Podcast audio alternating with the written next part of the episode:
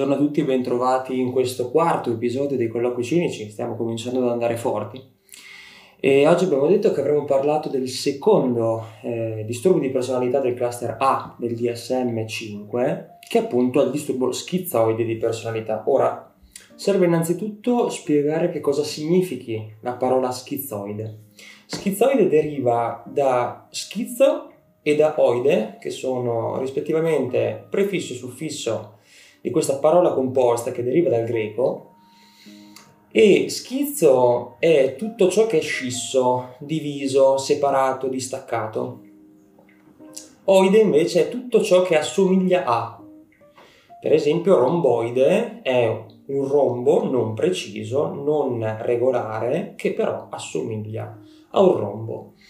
Quindi schizoide possiamo dire è la parola che indica tutto ciò che somiglia a ciò che è scisso, separato. Ora, ho pensato a un esempio, oltre al caso clinico che come sapete bene ci sarà successivamente, uno dei classici esempi di disturbo schizoide di personalità è per intenderci, per riuscire un pochettino tutti ad entrare eh, in quest'ottica, potrebbe essere alcuni giocatori di scacchi. Ecco, non so se avete presente quei giocatori estremamente ossessivi, morbosi, che non riescono a pensare a nient'altro se non a questo, se non al gioco degli scacchi.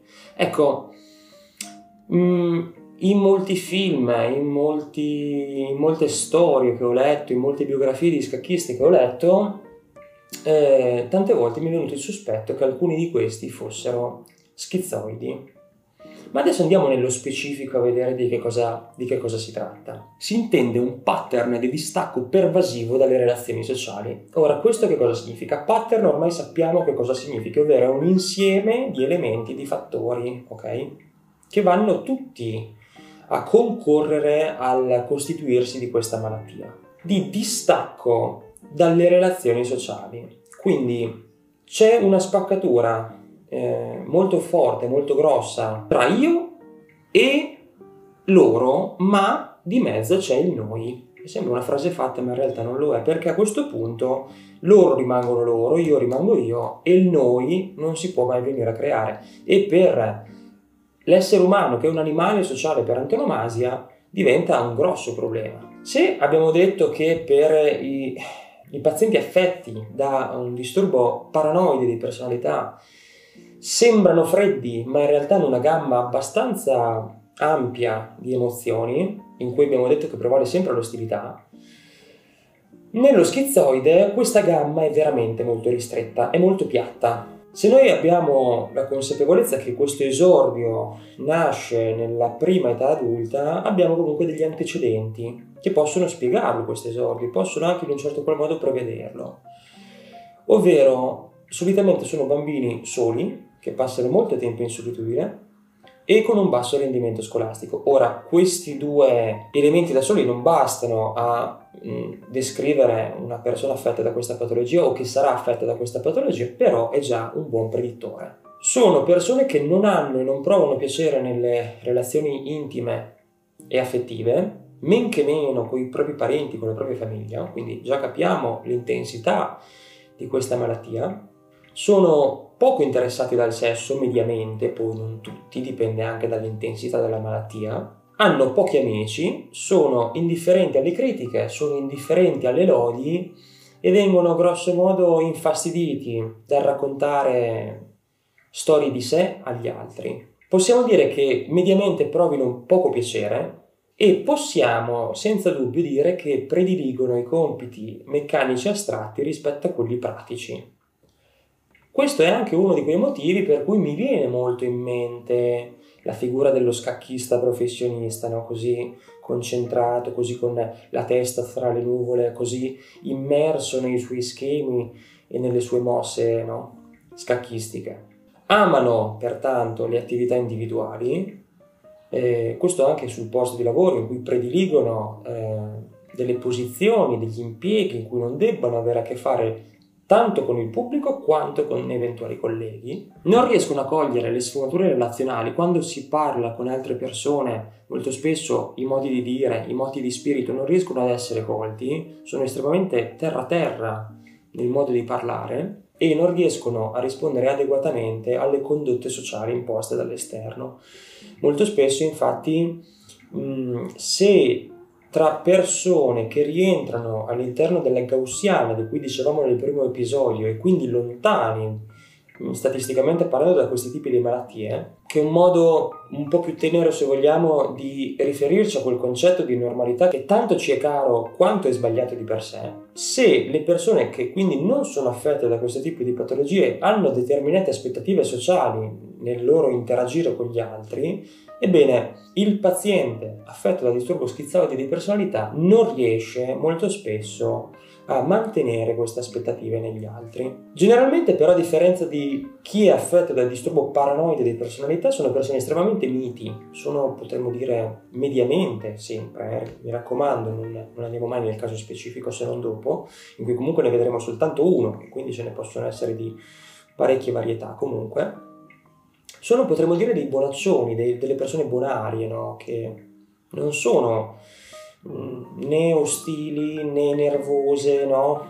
Persone tranquille. E come abbiamo detto, non sono a loro agio quando parlano di loro stessi, proprio per questa grande spaccatura, grande frattura che c'è tra io e loro. E quindi non vogliono avere e non cercano punti di contatto con gli altri, ma Ecco, la cosa più importante da capire, e qua ci sarà un importante eh, approfondimento da fare in relazione al disturbo evitante di personalità, è che, come vedremo più avanti, nel disturbo evitante di personalità il paziente vorrebbe avere delle relazioni sociali, ma non riesce perché ha paura, si sente a disagio, sta male quando è con gli altri, ma lui vorrebbe avercele. Al contrario, colui che è affetto dal disturbo mm, schizoide di personalità prova un dolore intrinseco nelle relazioni, cioè interagire con gli altri gli fa intrinsecamente male. E questo è un dato estremo, di estremo interesse ovviamente sul piano clinico, ma di grande riflessione per capire quanti e quali sono le sfumature, che, e, le sfumature e le accezioni che può eh, prendere la psiche umana, no? E quindi questo, questa loro istanza interiore fortissima e non egosintonica, quindi che non li fa stare bene con se stessi, li porta a un costante isolarsi dalla società. Allora, anche qua un piccolo inciso. Eh, esistono, specialmente nelle malattie più gravi, tipologie di terapie che sono unicamente volte non a un miglioramento sul piano sintomatologico, ma ha un inserimento nel piano relazionale del paziente. Questo perché? Perché un paziente anche grave con un'ottima o una buona relazionalità ha mille volte più la probabilità di riuscire ad avere un decorso se non positivo quantomeno un po' più fausto della malattia eh, e viceversa chi non ha rete sociale eh, molto spesso perisce, metaforicamente parlando, ma non solo, dentro la malattia. Ecco, questo è molto importante per capire davvero quale sia e quanto sia forte il nostro bisogno atavico, potremmo dire, di relazionalità con gli altri e quanto anche solo la relazionalità con gli altri possa essere di per sé un elemento di grande eh, spinta curativa e terapeutica. Per concludere, possiamo dire che hanno difficoltà ad esprimere rabbia e possiamo anche dire che molto spesso hanno questa idea di avere di star vivendo una vita senza una direzione, senza un fine, senza uno scopo. E questo li fa stare ancora peggio, ovviamente, perché vedremo poi anche dopo, nel caso clinico che ho deciso di portarvi, che l'ha scritto un, un ospite che non sarà presente, un ospite di grandissima eccezione, e quindi reagiscono a appunto questa idea che loro hanno di una vita senza direzione con grande sconforto, buttandosi ancora più a terra e vivendo ancora peggio la loro malattia. Come abbiamo detto che il disturbo paranoide di personalità può essere prodromico rispetto a un disturbo schizofrenico o schizofreniforme, in un certo qual modo, mettiamola così, anche questo tipo di disturbo è un parente un po' più alla lontana, se vogliamo, del disturbo schizofrenico. nel senso che in caso di, fo- di, forte stress possono comparire nel paziente affetto appunto da disturbo schizoide di personalità lievi o medi episodi psicotici. Ma andiamo più nello specifico a cercare di comprendere il concetto di schizzo, di scisso, di scissione, di divisione. Perché è vero, in realtà parzialmente l'abbiamo affrontata parlando della scissione io, loro, ma in realtà questa è una scissione conseguente ed è più che altro sul piano relazionale, interazionale, non su quello individuale. Invece mi interessa di più quello individuale. E quindi mi sono tenuto questo concetto da fare alla fine proprio perché volevo mh, concentrarmi su di esso alla luce di tutti i dati che abbiamo fin qui elencato. Ora, scisso è sia io loro, ma è soprattutto io io. È una forma di divisione della propria identità in un certo qual modo, il che non significa, cioè può anche voler dire, ma in altre patologie, che esistono identità multiple, non è questo il caso. Ma siamo di fronte, con pazienti affetti da questo tipo di patologia, siamo di fronte a un fenomeno per cui in realtà l'io non è multiplo, ma è frammentato e ogni parte no, di questo io frammentato non riesce a coesistere con le altre. Ora, noi tutti abbiamo un tipo di identità, ok? Per cui possiamo avere continuità nel tempo, eh, riuscire anche a storicizzare no, il nostro passato in una storia coerente, ok?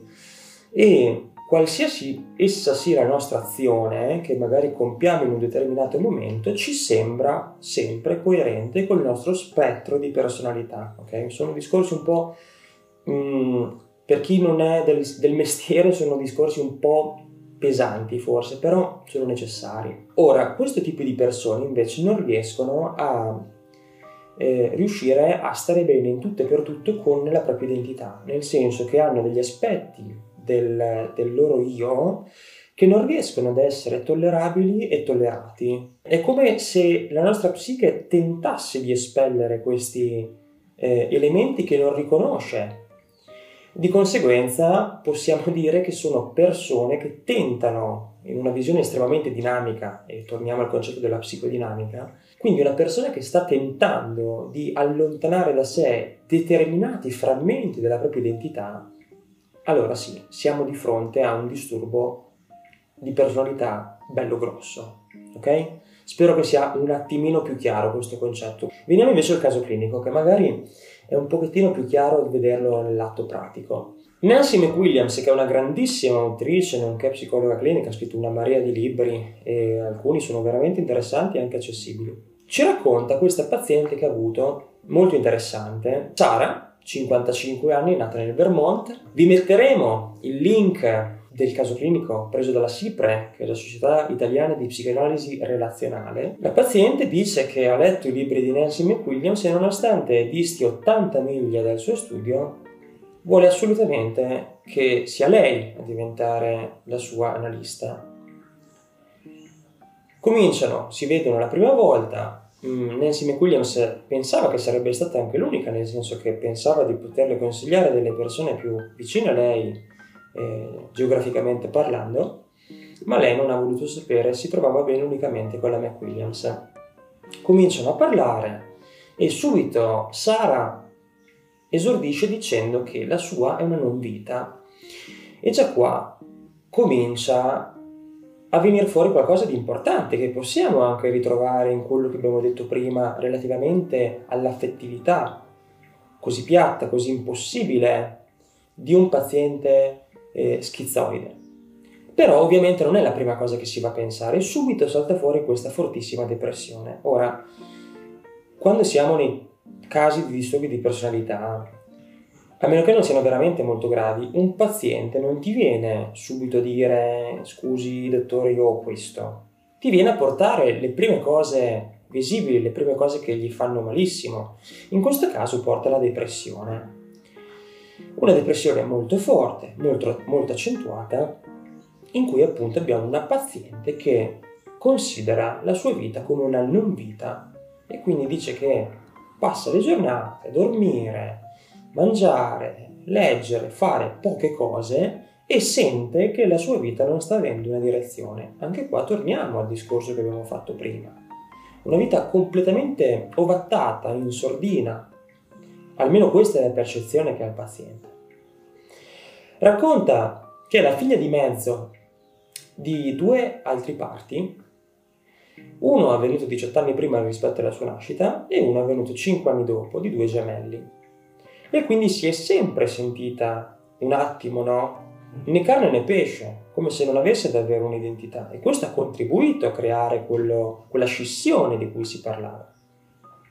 Inoltre, ha avuto un padre staccanovista eh, molto distaccato dal punto di vista delle relazioni, e questo mi pare che sia esemplificativo, e d'altra parte è una madre che si è sempre sobbarcata tutto il peso emotivo fino a che addirittura non gli è venuto un esaurimento nervoso. Quindi da un lato un'affettività molto forte da parte della madre e molto debole da parte del padre. Generalmente questo è un grosso problema nella crescita, quando nell'evoluzione, no? nell'adolescenza soprattutto, quando hai due genitori talmente diversi che non sai come che, che, non hai punti di riferimento. Perché se tu prendi entrambi come guide e uno ti dice una cosa e uno ti dice l'altra, uno si comporta in un modo, l'altro in quello opposto, diventa veramente complicato avere dei punti di riferimento fissi su cui basare una propria evoluzione.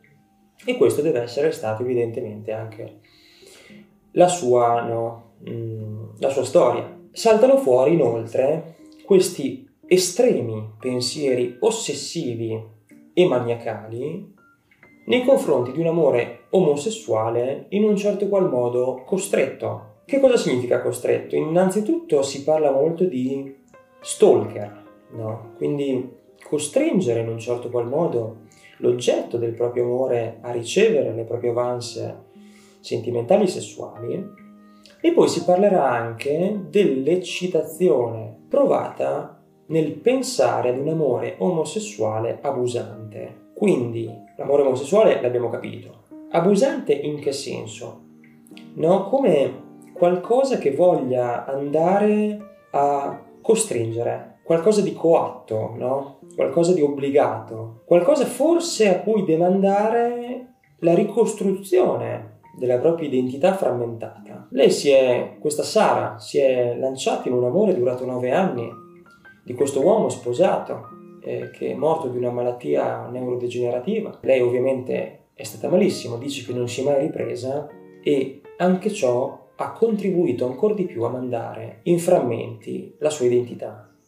Di conseguenza abbiamo una donna che non riesce più ad avere una coerenza nel proprio essere, che ha una sensibilità, un'affettività, una relazionalità completamente appiattita, in cui dice di non riuscire più a vivere una vita normale perché la sua vita è una non vita, è una vita da comparsa, è una vita da spettatrice di se stessa, potremmo in un certo qual modo dire. E a un certo punto dice che da giovane subì un fascino incredibile per il pattinaggio artistico. L'unica valvola di sfogo sembra essere lei non parla volentieri con le persone, anche qui torniamo a quello che abbiamo detto, se non a una persona, ovvero il suo compagno di pattinaggio omosessuale, un maschio omosessuale.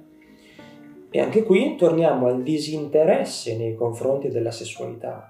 Tant'è vero che io mi posso trovare bene con te soltanto perché tu non puoi essere un mio oggetto sessuale. In quanto a te piacciono gli uomini, e io sono una donna. Quindi vediamo no, come nonostante sia, abbiamo sempre detto che un caso clinico non possa sempre perfettamente essere attinente al manuale diagnostico, perché sennò saremmo solamente nel ramo del, della teoria dell'ideale, ma anche quando ci addentriamo nel mondo del reale riusciamo a vedere moltissimi eh, elementi che ci rimandano appunto alla teoria. Ma del resto lo sappiamo che la teoria è stata proprio scritta su dei casi clinici reali. Con questo per oggi è tutto, vi rimando al prossimo video in cui vedremo il terzo e ultimo disturbo di personalità del cluster A, ovvero il disturbo schizotipico di personalità. Nel frattempo vi saluto e ci vediamo nel prossimo video.